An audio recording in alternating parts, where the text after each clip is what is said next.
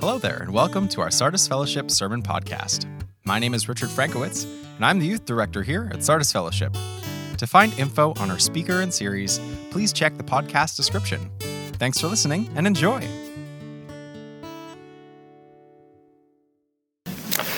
Well, thank you, Rod. It is really good to be here this morning. I have to say, my wife and I have very much enjoyed our time here at Sardis, and it's just because of the kind of people you are.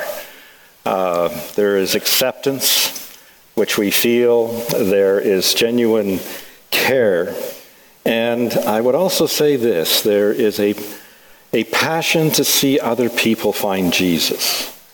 And where churches have a cause greater than themselves, like this church does, there is generally a tremendous unity and an encouragement of each other to go forward with God.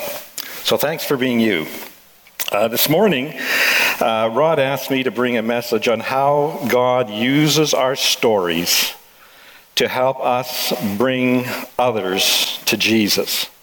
And as my scriptural anchor, I'd like to uh, choose a passage. I figured I couldn't go wrong if I picked a text that Rod had previously picked. So, Acts chapter 1 and verse 8.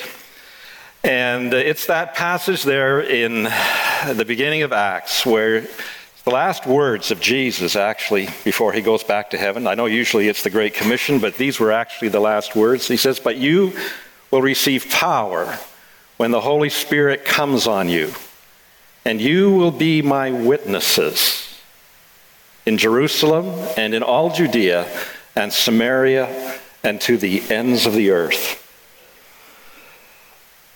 I, I read that slowly. Uh, to be a witness. I mean, that word witness is from the Greek word martes. It means, I'll give you the technical definition here, it means a legal or historical spectator who can swear to what he has seen. But the interesting thing I found is that word martes is also the origin of the English word martyr, and it came to describe someone who told the truth about their experience with Jesus and would not recant even in the face of death. And as a martyr, they died for not recanting or taking back the experience that they'd had with Jesus. So, if I can just summarize it here very, very quickly, what is a witness? And this is the foundation for what we're going to be talking about this morning. To be a witness of Jesus is simply to be one who tells the story of their experience with Him.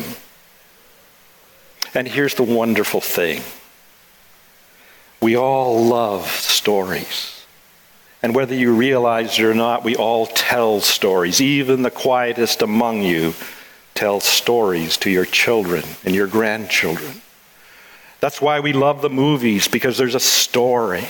And even when this morning, the way to try to convey to you what God is doing, it was a story from Ran.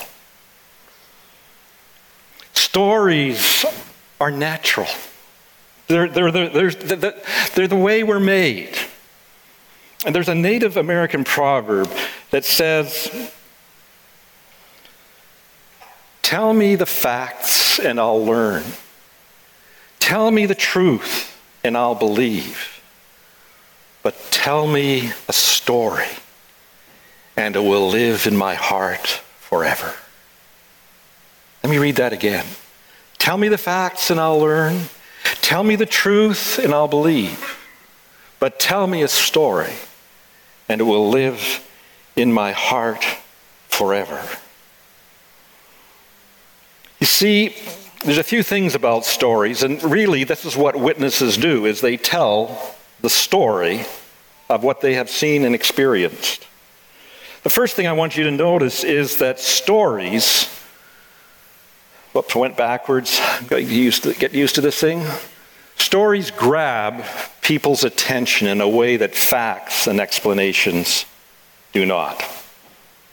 A story will trump the best argument that some intellectual giant will pose for you when they're trying to say that what you believe isn't true.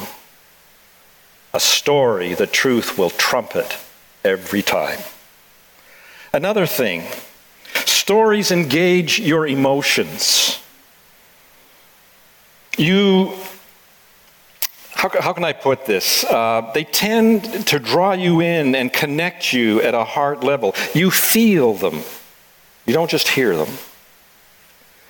Another thing, stories connect us to the people that we're talking to.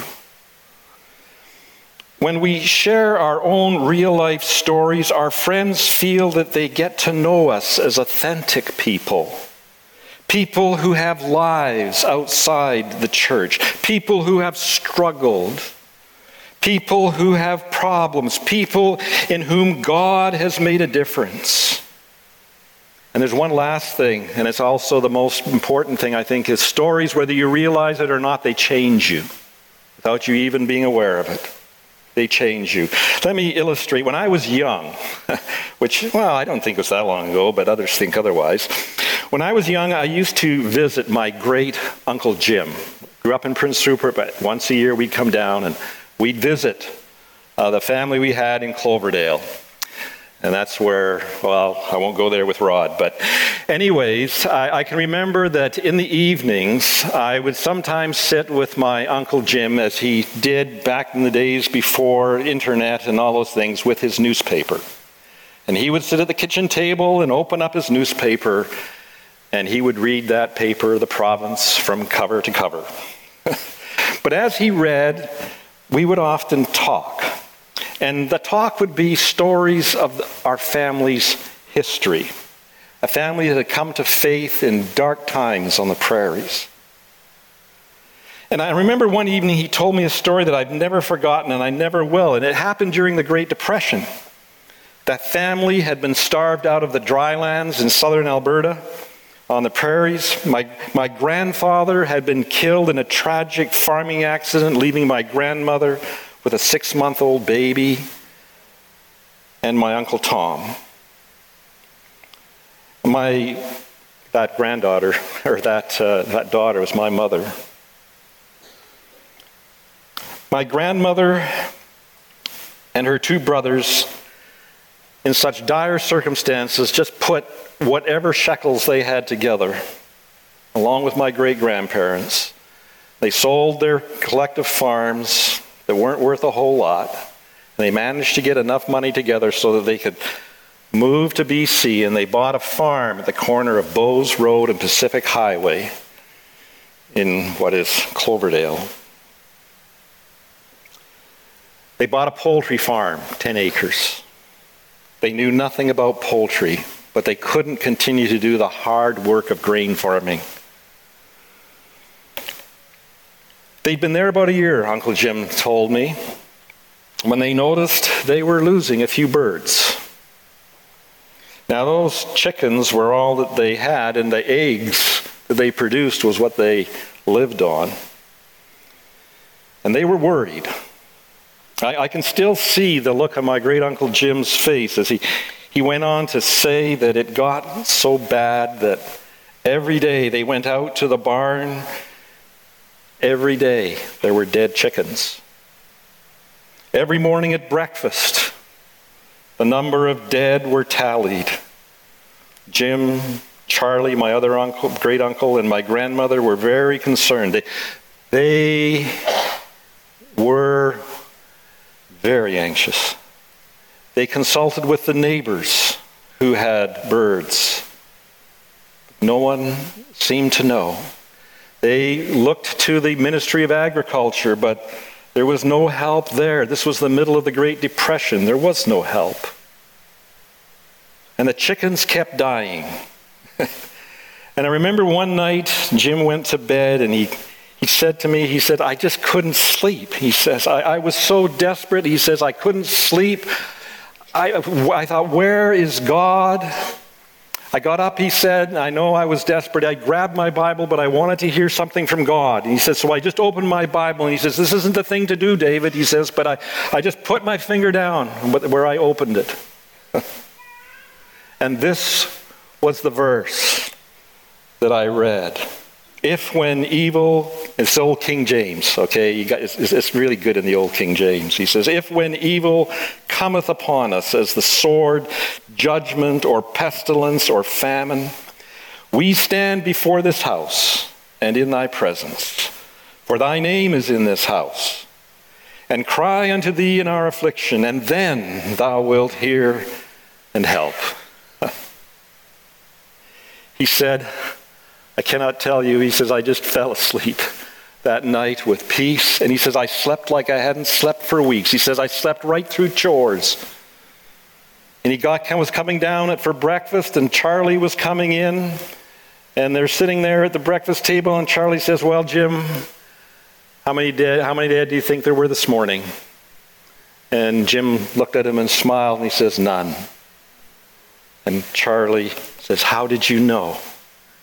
Jim says, Well, God kind of told me last night.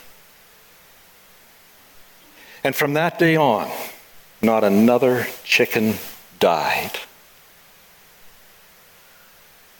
I'm listening to this from my great uncle Jim, and I am just blown away. Now, let me just jerk you back to some reality here. Compare that story with the proposition God will meet your needs. What sticks? Somebody says, God will meet your needs. Or you hear the story. What sticks, the proposition or the story? God will meet your needs, that is a proposition.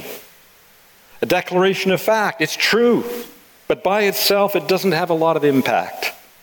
It's just an abstract assertion. Jesus died for you. Abstract assertion. To be meaningful, it must be given the body and blood of story. And that story, I got to tell you this morning, that story, along with the experiences of God's provision that my father told me as I was growing up, totally changed my perspective on life and material things. In fact, it shaped my, my, my, my life in terms of how I view material things and possessions. And we have never had much. But I got to tell you, in all the years of growing up, my dad, we were below the poverty line, but we never feared. We were never afraid. The, the tithe always went in first, regardless of what it looked like. God would provide. We knew. Why? Uncle Jim, Dad were witnesses they told the story. But you say, I don't have those kind of stories. Yes, you do. If you have experienced the grace of Jesus in some small measure or great measure, most of us it's in great measure. We have these stories. Now, I, will grant to you that when some people tell their stories, they leave you unmoved. But I want to say God has given you stories that can change others' lives if you hold them right. Let me introduce to you what I call an influence continuum. Don't know if you can see that, but hopefully the words are big enough. Key to telling your story is something that I would call spiritual authority. In, other, in our culture, we tend to think that the people of influence whose stories count the most are, you know, those people with charisma. You know, they, they walk into the room and you just know they're there. They're the presence. We tend to think the people whose stories count and go far are the extroverts. Or, barring that, in our culture, we would say, no, the people of real influence whose stories count, they're the ones that are in position. They're our politicians, they are our doctors, our lawyers, our pastors. Uh, these are the ones that have influence, whose stories count. Or beyond that, we might think, no, uh, if you're not into that kind of thing, you might be an educator. No, those who have education and perspective, these are the ones whose stories count. Now, I, I want to say that all of these things are very wonderful and very good, and they may be very helpful, but in God's kingdom, they are not that important. It is spiritual authority that makes the difference. And you say, well, Dave, what is that? And the simplest way I can say it is this a person of spiritual authority is a person that you sense knows God. My grandmother knew God. My Uncle Jim knew God. You know what I mean? Now, some years ago, I was working with a church in the interior of British Columbia, and it really lost its way, and people were quarreling and fighting amongst themselves. They, they forgot. They forgot that they had the greatest news in all the world to share, and they were caught up in themselves. And we had some great times talking together and working through the, some of the issues, identifying them, getting honest with ourselves. And after we had spent some time in this mode of listening to God and getting honest, I, I sent them away and I asked them to pray and pray to God this What are you saying to us at this time in our story? You got to I got to tell you, people, when, when you get honest with God and then you go away and you ask, What are you saying to us? God usually says something. Says something very powerful. And in this case, there was, it was no different. They came back and they had passages of scriptures to share. They had words of wisdom that they sensed God had impressed on their hearts. And we put those things together. But before we could even get halfway through, there was this little 85 year old lady. There's about 25 of us that had gathered in this little group.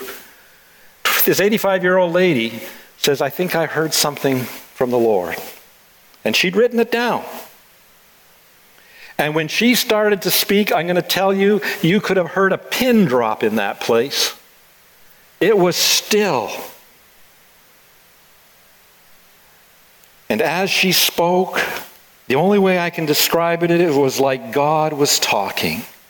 And people started to weep and repent. And, and when she finished, nothing more needed to be said. We'd heard. Was, it, was, it, was, it, was, it was quite a moving time. And I remember going out at the break time and, and talking with the pastor of the church, and I said, Henry, what, who is that woman? I said, she must have been engaged in your church for years and, and has had profound profile. And, and he smiled, no. He said, that's Dora. I said, so?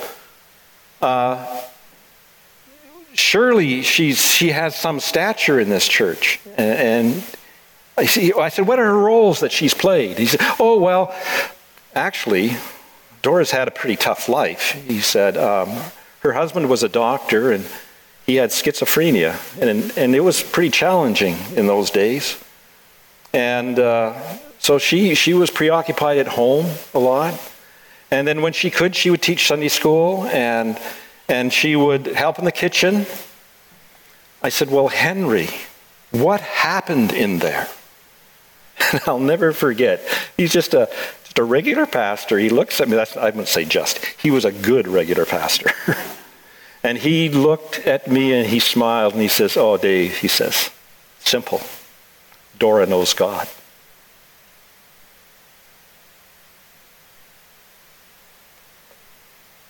You know people like that. There are many in this room. You just know they know God. And when they speak, at times it's just like God has spoken. There is a story in this room for every failure. There is a story in this room for every sin, for every heartbreak, for every decision, for every opportunity. I, have met you already. I've sensed your presence and the power of Christ in your authentic, humble lives. Spiritual authority. So it's not all these extra fancy stuff that gives us, shall we say, that makes our stories um, effective, if you want to put it that way. Our, our influence is a result of spiritual authority, and spiritual authority is a result of character. And character, I'm going to go right on to it, is usually a result of crises or testing. What do the scriptures say? You know so many of them, but let me just give you James 1, 2, and 3. Dear brothers and sisters, when troubles of any kind come your way, consider it an opportunity for great joy. For you know that when your faith is tested, your endurance has a chance to grow. Hmm. Now, just because you have a crisis in your life or a testing, be they crises of decision, crises of suffering, testing of values, just because you have those things, they come into everybody's life, it doesn't mean you will have spiritual authority. Have you noticed that there are two kinds of people that you encounter in your time of difficulty or crisis? Whatever that might be. There are the nice people, you know, the nice Christians. They reach down to you, they sympathize with you, they are nice. You know, they're the ones that'll say, Oh, David, you know, when God closes a door, he always opens a window. And you just want to.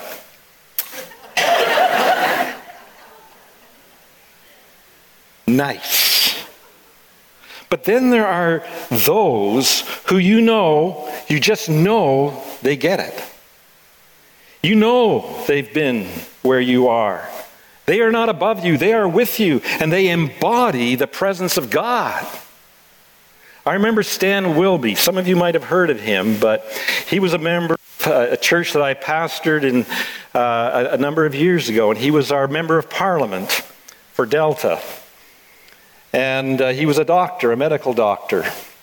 And uh, he, they'd become members of our church, and uh, oh, just great people. But I remember we'd, our fifth child was stillborn. And it really hit us hard. Um, and, and I remember I, Stan had been away uh, in, uh, in Ottawa at Parliament. But a couple of weeks later, he was back, and I came into the, the lobby of the, uh, of the church after I'd preached, and, and he was there. And he just looked at me.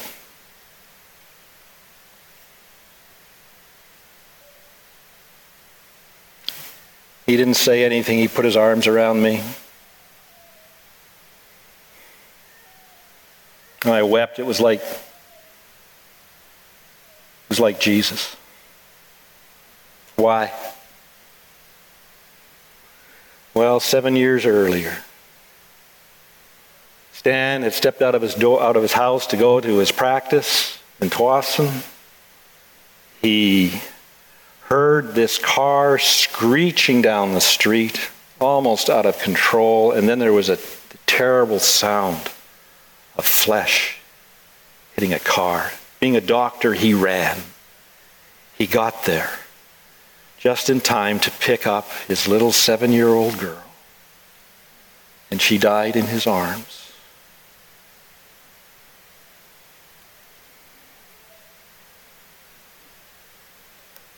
Why was Stan so full of spiritual authority? Because he'd experienced suffering? No. No. Because he had not minimized it.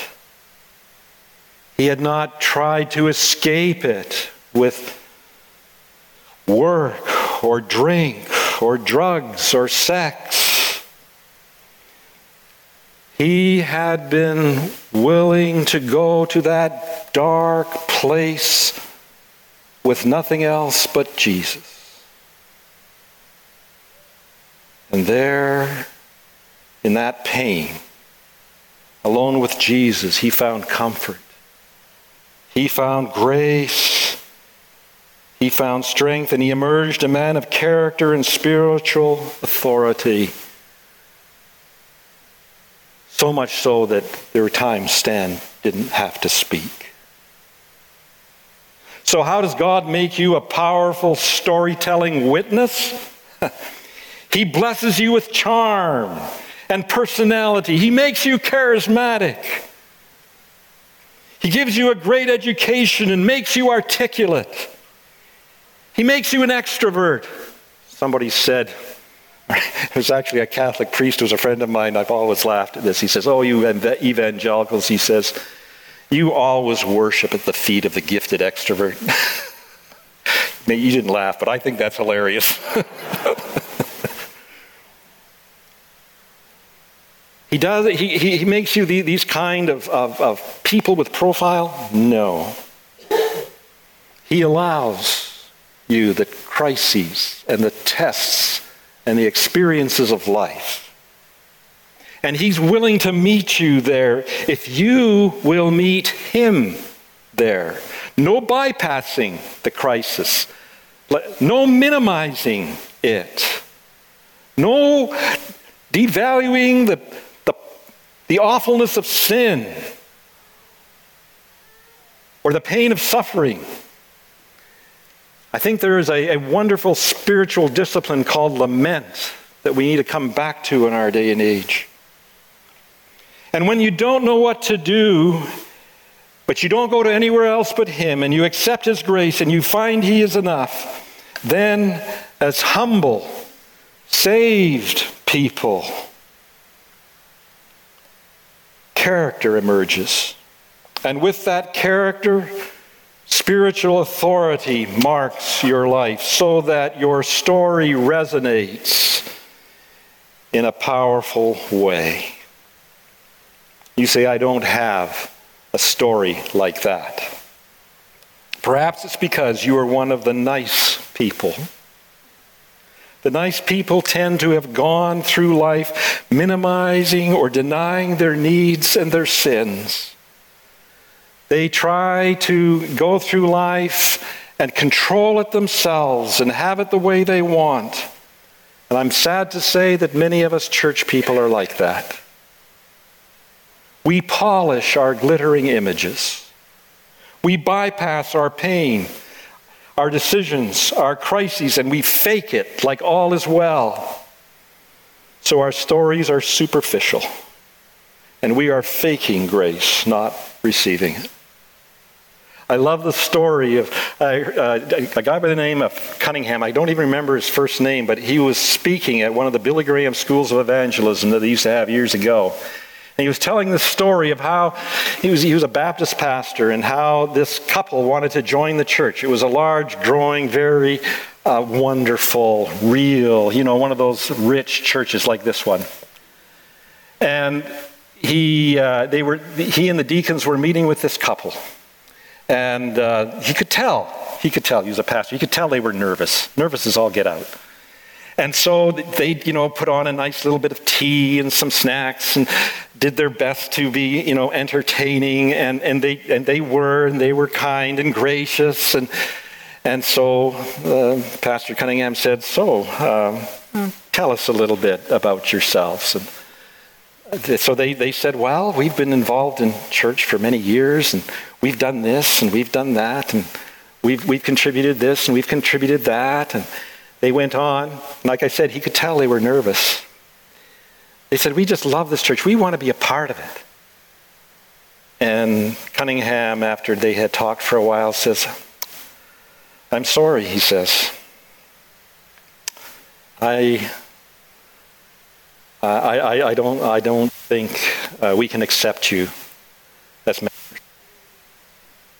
And they, what? I said, what? He says, oh, no, no, no. He says, I, I think you're just too good for our church. And she looked at him and he looked at her. Tears came to their eyes. And they said, Those things are true. But you've got to know that we have struggled with alcoholism in our family. You need to understand. We don't know where our kids are going. It's we worry are worried sick for them.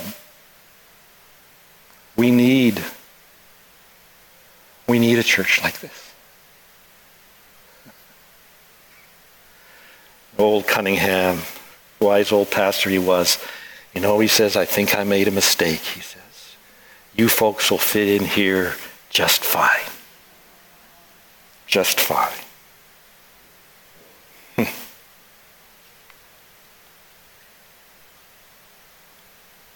you see, my friends,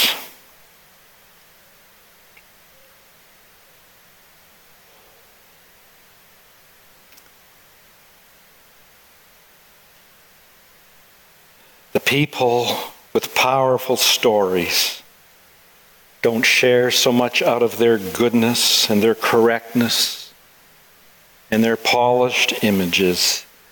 They don't share out of I've, I've got it all together posture.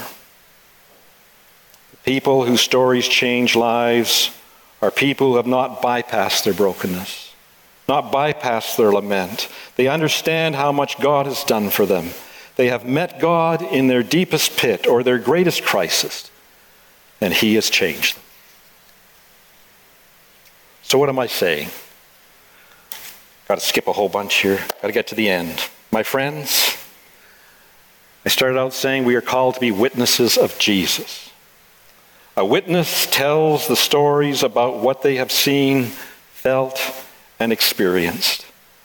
They tell the stories of Christ's presence in their broken lives. They share from the platform of their defeats not just their victories. They share from the platform of their sorrows, not just their joys. They tell the stories of such things as how Christ is changing their marriage and their family, how Christ is altering the way they speak and think, how peace is becoming a reality in their, in their scared lives how they are increasingly being delivered from frustrating and sometimes destructive habits and addictions. But these wonderful stories are only filled with spiritual authority when they are told from a posture of transparent humility. And my question to you this morning is simply this Are you such a witness? No, I'm not saying, can you get out there and wow people with stories? I'm asking, are you such a witness? To tell your full story means that you will probably look weak and fearful. I am a scared man. You have to know it. I'm terrified every time I preach. Are you willing to lay down the glittering image to show others the wonderful grace of Jesus? Are you willing to allow yourself to encounter the tests with Jesus? Or are you bypassing them with various means of escape? just so you look good and so you have things under your control. Remember the words of God to Paul, that great apostle who was struggling with a thorn in his flesh. Remember how he wanted God to take it away. This, this, this, what would you call it? This suffering, this pain, this, this thing that he couldn't control. And remember the answer? My grace is all you need. My power works best in weakness. So now I am glad to boast about my weaknesses so that the power of Christ can work through me. That is why I take pleasure in my weaknesses, in insults, hardships, persecutions, and troubles that I suffer for Christ. For when I am weak, then I am strong The power of story comes out of your brokenness, not your capacity and your power. By God's grace, may we be a transformative community, which That is the desire of all our hearts. May we be a transformative community not because we are so good, but because we are transparent and humble enough to share the story of how deeply Jesus is saving and changing us. Amen.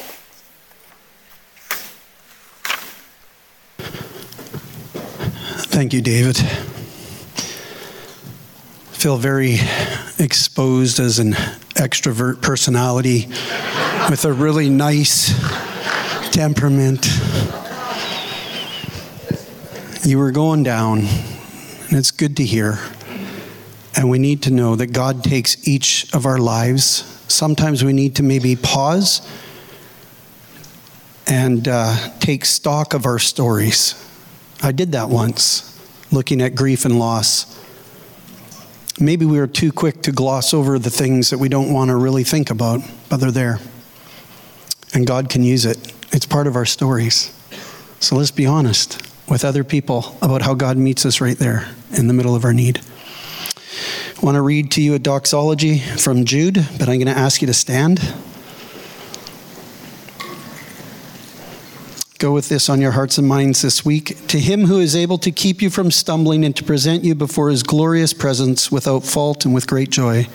To, the only God, our Savior, be glory, majesty, power, and authority through Jesus Christ our Lord before all ages, now and forevermore. Amen. Thanks for listening to our Sardis Fellowship Sermon Podcast. If you'd like to learn more about our church, please check out sardisfellowship.com. Have a great day and God bless.